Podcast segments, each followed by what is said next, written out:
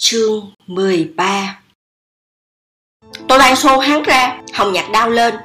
Hắn duỗi tay, phẩy nhẹ, truy đau đã cuốn theo chiều gió lao đi mất. Tôi nổi giận đùng đùng, dùng nắm đấm. Nắm đấm dung ra chưa chạm được đến giặt áo hắn. Hắn đã giới tay chặn đứng cổ tay tôi. Tôi hốc mắt cay xè nóng xót, bảo Không cố thì thôi, người mau cút đi. Sau này đừng gặp lại ta nữa. Cố kiếm nhìn tôi trong chốc lát, cuối cùng buông tiếng thở dài nói Nàng đừng giận, ta đi cứu nàng ấy là được chứ gì? Tôi mượn cớ đuổi hết người trong phòng a độ đi, rồi nhô đầu khoát tay với cố kiếm ở ngoài cửa sổ. Hắn từ bên ngoài phóc một cái đã nhảy vào, hoàn toàn không gây tiếng động. Kiểm tra tình hình vết thương cho a độ xong, hắn nói với tôi, kẻ nào ra tay thật giả man thậm chí tỉnh mặt hầu như bị cắt đứt. Trong lòng tôi run rẩy, hắn nói tiếp, nhưng mà ta vẫn có cách cứu. Hắn liếc qua tôi tuy nhiên, ta cứu được nàng tao rồi. Nàng định báo đáp ta thế nào? Bụng dạ tôi nóng như lửa đốt bảo lúc nào rồi mà ngươi còn nói mấy lời này? Ngươi phải cứu được a độ. Bất kể tốn kém bao nhiêu tiền bạc, ta đều có thể cho ngươi. Hắn khinh bỉ đáp. Ta cần tiền bạc làm gì? Nàng coi thường ta quá. Tôi hỏi, vậy ngươi muốn gì?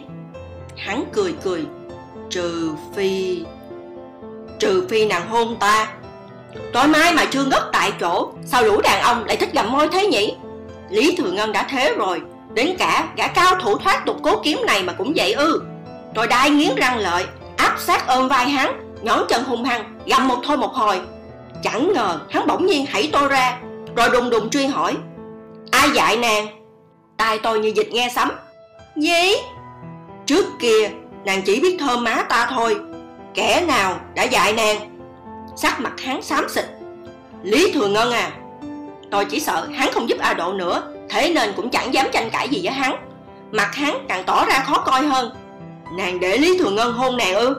Lý thừa ngân là phu quân của tôi, lẽ nào không để hắn hôn tôi được chắc?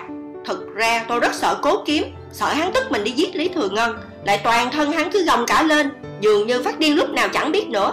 Mà vẻ mặt thì căng thẳng vô cùng, ánh mắt cứ bám xoáy vào tôi cuối cùng tôi khó lòng nhận được, buông tiếng mắng. Chính ngươi cũng nói rồi mà, thoạt đầu là ta đợi ngươi ba ngày ba đêm, tự ngươi không đến. Bây giờ đừng nói ta quên sạch, cứ cho như ta vẫn còn nhớ, chúng ta cũng chẳng thể bên nhau được nữa. Ta đã gả cho người ta rồi. Nếu như ngươi đồng ý cứu a độ rồi, thì mau cứu nàng ấy đi. Còn như ngươi không đồng ý, ta cũng chẳng ép ngươi đâu. Thế nhưng bảo ta phản bội lại phu quân của ta, đó là điều tuyệt đối không thể nữ tử tây lương chúng ta, tuy không giống như con gái trung nguyên coi trọng cái gì là tiết liệt trung trinh thế nhưng ta lấy lý thường ngân, hắn đã là chồng ta rồi, không cần biết chúng ta trước đây thế nào. Bây giờ ta và ngươi không còn tình cảm gì để bàn nữa hết. Cố kiếm vừa nghe trọn lấy lời, giật lùi mấy bước. Tôi chỉ thấy trong đôi mắt ấy bập bùng lửa giận. Phải chăng có thêm một loại đau thương không nói nên lời? Thế nhưng tôi sớm đã gạt trái tim sang ngang bằng bất cứ giá nào những lời ấy, sớm đã muốn nói cho cố kiếm nghe. Lý Thừa ngân tốt với tôi cũng được, mà không tốt thì cũng thế cả thôi. Vì tay lương mà tôi lấy hắn, ngay lúc nguy hiểm nhất hắn lại cứu tôi. Thật lòng tôi không nên phản bội hắn. Tôi nói, ngươi đi đi, ta không cần ngươi cứu a độ nữa. Hắn chợt cười, tiểu phong, thì ra đây là báo ứng. Hắn giăng tay đỡ a độ dậy, lòng bàn tay chống lưng giúp a độ trị thương cho đến lúc trời sẩm tối, quá trình chữa trị của cố kiếm vẫn gian dở. Tôi ngồi ngay cửa, chỉ sợ có người nhô ra quấy rầy họ.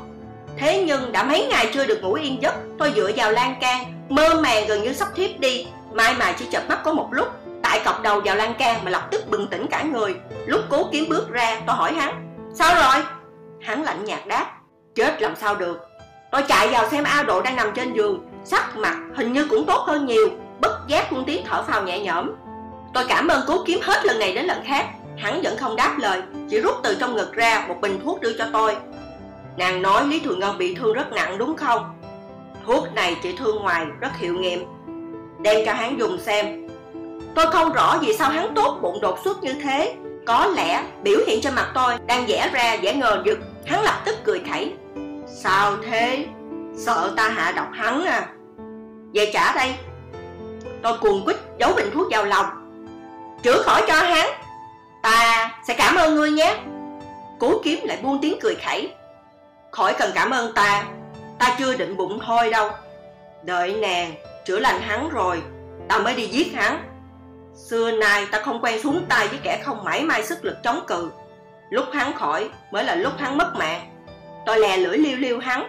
Ta biết, ngươi không dám đâu.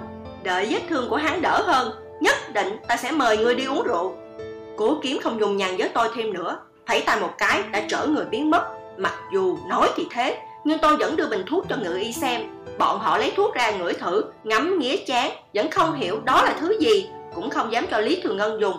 Tôi do dự mất nửa ngày, tránh ra chỗ vắng người Khiều ít thuốc bôi lên cánh tay mình trước. Ngoại trừ cảm giác mát mát ra, cũng chẳng thấy gì khác biệt. Hôm sau dậy thì rửa sạch, da chỗ đó trơn bóng, xem ra cũng không có bất cứ vấn đề nào tôi thấy yên tâm hơn một chút.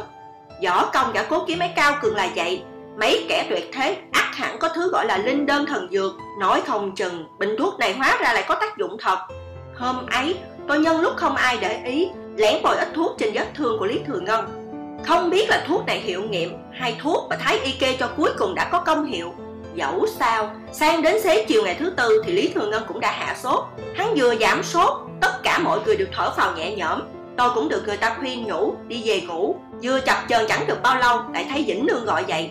Nét mặt vĩnh nương thậm chí còn hoảng hốt, bẩm báo với tôi rằng, bệnh tình của thái tử điện hạ đột nhiên có chuyển biến. Tôi dội qua tẩm điện chỗ lý thường ngân, bên đó đã tụ tập không ít người.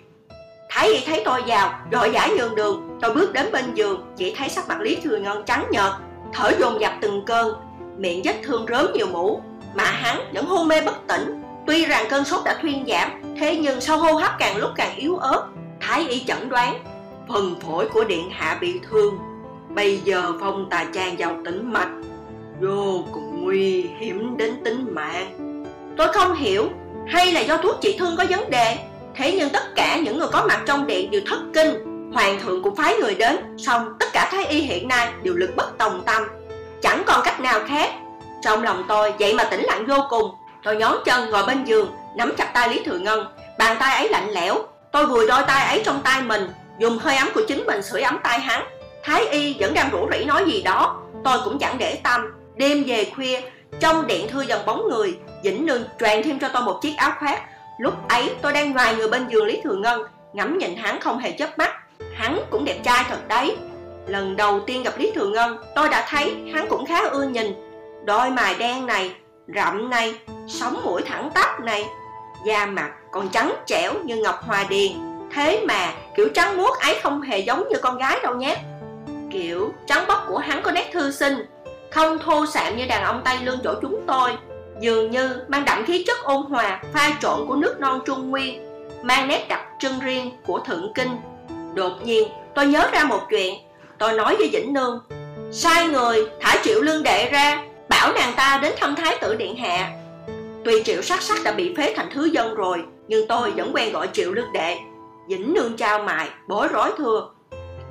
Bây giờ đông cung xảy ra chuyện lớn như thế, vụ họ triệu kia lại liên đới cả hoàng hậu. Nô tỳ thấy, nếu mà không có chỉ thị của bệ hạ, thái tử phi không nên. Chẳng mấy khi tôi nổi giận, bảo bãi bây giờ lý thường ngân đã thành ra thế này rồi. Hàng ngày, hắn yêu quý nhất là triệu lương đệ. Sao không thể để triệu lương đệ đến thăm hắn chứ? Giả lại triệu lương đệ là bị du quan cơ mà. Đã là du quan, tại sao không để nàng ta đến thăm lý thường ngân được? Vĩnh Nương đã quen nghe tôi, lôi cả tên họ, Lý Thường Ngân này, Lý Thường Ngân nọ ra gọi. Thế nhưng, vẫn chưa quen được cái kiểu tôi ra quay Tỏ vẻ Thái tử Phi. Thế là bãi trần trừ một lúc, Tôi đanh mặt, Tỏ vẻ kiên quyết. Bà ấy bèn lập tức gọi người đi làm. Đã nhiều ngày rồi không gặp, Triệu lương đệ giờ đây gầy gò. Trước đây vốn dĩ nàng ta có nét đẹp đẩy đà, Bây giờ đã hao mòn đi bao nhiêu? Lại mang thân phận thứ dân Nên chỉ ăn mặc đơn giản, Càng lộ vẻ liễu yếu đào tơ. Nàng ta quỳ xuống bái chào tôi xong, Tôi nói, Điện hạ lâm trọng bệnh, Gọi mũi đến để vấn an người. Triệu lương đệ kinh hoàng ngước đầu nhìn tôi, Trong mắt đã đông đầy nước. Nàng ta vừa bật khóc, Cổ họng tôi ngàn ngạn khó chịu. Bảo, mũi vào thăm đi, Nhưng mà cũng đừng có khóc. Triệu lương đệ quệt ngang dòng nước mắt, Thấp giọng thưa, Tạ ơn thái tử phi. Nàng ta vào một lúc lâu, Quỳ xuống bên giường bệnh Lý Thường Ngân Đến cùng vẫn nấc khóc nghẹn ngào, Khóc đến nỗi trong lòng tôi cứ nhức nhói mãi không thôi. Tôi ra bận tâm cắp ngoài cửa ngồi, Ngước nhìn bầu trời. Trời đêm đen tự như một bàn nhung tơ giác nạm, Đầy ắp những vị tinh tú. Tôi nhìn thấy mình thật đáng thương. Như thể một kẻ thừa thải. Lúc ấy có người bước lại gần khom mình vái. Thái tử phi, Áo giáp trên người hắn phát ra tiếng lanh lảnh, Nghe hay hay. Thực ra lúc ấy tôi chẳng muốn gặp bất kỳ ai. Thế nhưng Bùi Chiếu từng cứu tôi đến mấy lần, Tôi không thể lờ hắn. Thế nên đành rặn ra nụ cười. Bùi tướng quân à Đêm trở gió lạnh, Xin thái tử phi trở ngồi nơi gió lùa này. Nơi đây lạnh thật, Tôi buộc lại áo khoác trên mình, Hỏi Bùi Chiếu. Ngươi đã có phu nhân chưa? Bùi Chiếu có phần ngây ngô. Tại hạ vẫn chưa nạp thê.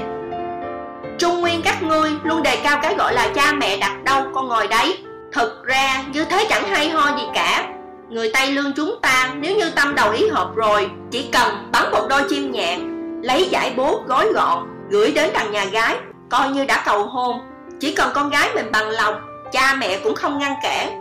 Bùi tướng quân nếu mà sau này ngươi nạp thê Nhất định phải lấy người mà ngươi cũng thích.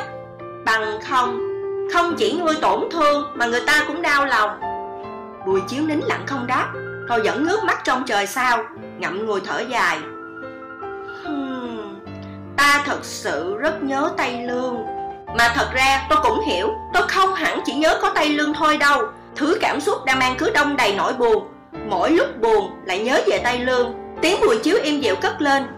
Nơi này gió lạnh Hay là Thái tử Phi vào điện ngồi? Tôi yếu xìu.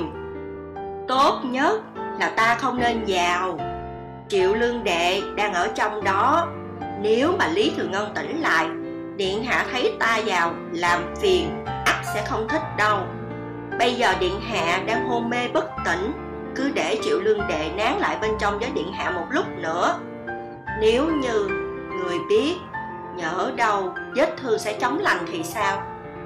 Bùi chiếu liền thôi, không nói gì nữa. Hắn lách người lùi lại mấy bước, Đứng cạnh tôi. Tôi cũng chẳng buồn nói chuyện với hắn nữa. Chống cằm bắt đầu tập trung nghĩ ngợi xem. Nếu mà Lý Thường Ngân đỡ hơn rồi, Biết Triệu Lương Đệ bị du quan rồi, Nhất định hắn sẽ mừng lắm đây. Lúc ấy Triệu Lương Đệ có thể khôi phục thân phận Lương Đệ. Lúc ấy ở Đông Cung này, Tôi lại trở thành kẻ khiến người ta phải ghét bỏ. Tối thiểu thì cũng khiến Lý Thường Ngân thấy mà ghét. Trong lòng tôi mong lung Mũi chân không ngừng vẽ những nét loạn xạ trên mặt đất, Cũng không rõ đã ngồi được bao lâu, Lúc Vĩnh Nương ra nhỏ nhẹ nói với tôi, để chịu sát sát nắng lại lâu không hay. Nô tỳ đã sai người đưa thị về rồi. Tôi thở dài dĩnh nương ước chừng đoán ra ý tôi, lại rỉ tai nói nhỏ, xin thái tử phi yên tâm. Vừa nãy, nô tỳ luôn túc trực bên cạnh điện hạ. Họ triệu kia cũng không nói gì cả chỉ khóc thút thít thôi. Tôi nào có để ý nàng ta nói gì với lý thường ngân đâu. Mà cho dù nàng ta không nói gì với Lý Thường Ngân, Thì Lý Thường Ngân cũng vẫn cứ thích nàng ta cơ mà. Bùi chiếu khơm mình hành lễ với tôi. Hôm nay Thái tử Phi bận biệu nhiều rồi, Xin người hãy bảo trọng. Tôi lờ đờ đứng dậy, Nói, Vậy ta vào đây. Bùi chiếu vái chào tôi.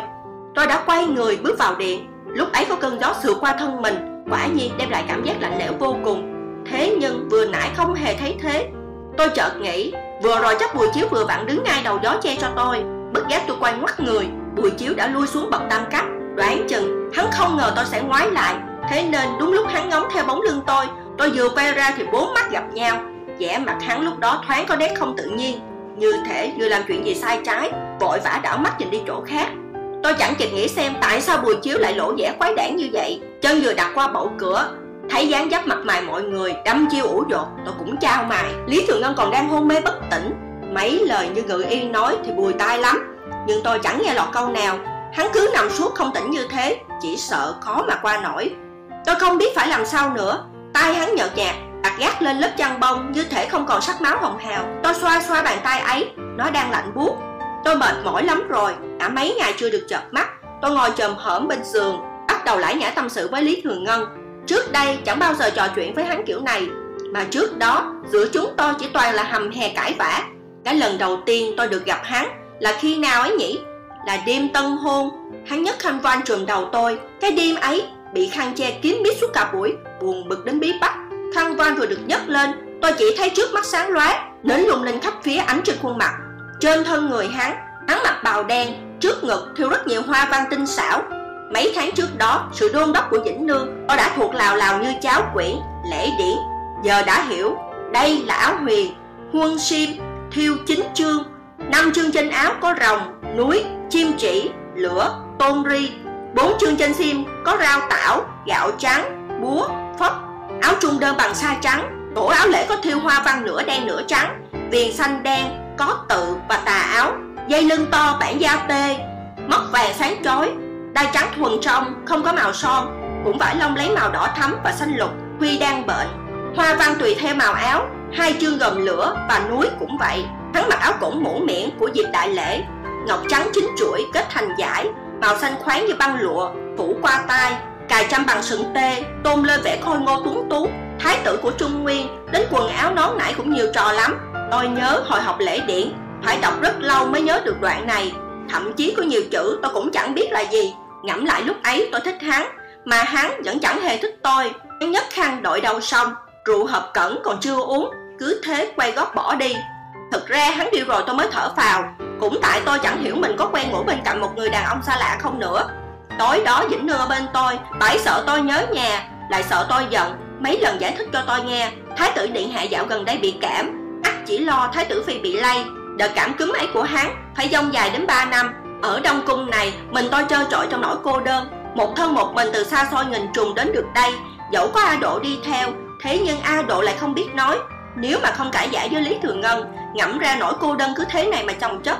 Giờ hắn sắp chết rồi, Tôi lại đi liệt kê hết mấy điểm tốt của hắn. Tôi dắt óc nhớ, Mấy chuyện trước đây đều kể tuốt. Tôi chỉ sợ không kể cho hắn nghe, Sau này hắn chết rồi lại không có cơ hội kể. Có nhiều thứ tôi cứ tưởng mình đã quên bẵng rồi Thực ra vẫn còn nhớ rõ lắm. Thậm chí tôi còn nhớ nguyên mấy câu cãi giả mỗi lần tôi và hắn hụt hạt lẫn nhau. Tôi kể bằng sạch cho hắn nghe, Nói cho hắn biết lúc ấy tôi tức thế nào, Tức muốn chết luôn. Nhưng mà tôi vẫn tỏ vẻ không thèm để bụng. Tôi biết để cãi thắng được Thì chỉ cần giả giờ không thèm quan tâm. Lý Thừa Ngân toàn bị tôi chọc tức đến nghẹn học, Không nói năng được gì. Lại còn chuyện giải lộ uyên ương, Khiến bao nhiêu người cười tôi. Hoàng hậu còn giáo huấn tôi một thôi một hồi. Tôi cứ kể không ngơi, Chẳng biết gì sao mình phải thế. Biết đâu là vì sợ Có lẽ vì sợ Lý Thường Ngân chết thật. Đêm thâu tĩnh mịch Ánh nến xa xa bập bùng tỏa trên màn Nội điện sâu hun hút Tất thảy tưởng chừng như có lớp màn cách trở. Cách trở bởi đêm tối mịt mùng Cách trở bởi quạnh quẻ Chỉ có tôi là đang thì thào nói cho mình nghe. Tôi thật ra sợ làm quả phụ trẻ lắm. Ở Tây Lương chúng tôi, những người phụ nữ có chồng quá cố đều buộc phải tái hôn với em chồng. Như công chúa Minh Diễn ở Trung Nguyên được gả đến chỗ của chúng tôi, đáng nhẽ, lấy bá phụ, sau này tái giá với phụ hoàng tôi. Mặc dầu Trung Nguyên không có tập tục ấy, thế nhưng vừa nghĩ đến việc Lý Thường Ngân qua đời, nếu mà hắn chết, tôi nhất định sẽ còn chật vật hơn bây giờ nhiều. Tôi cuốn cuồng ngăn mình thôi đừng nghĩ tiếp nữa. Gồng lên, gặn ra mấy câu chuyện phiếm chẳng đâu vào đâu.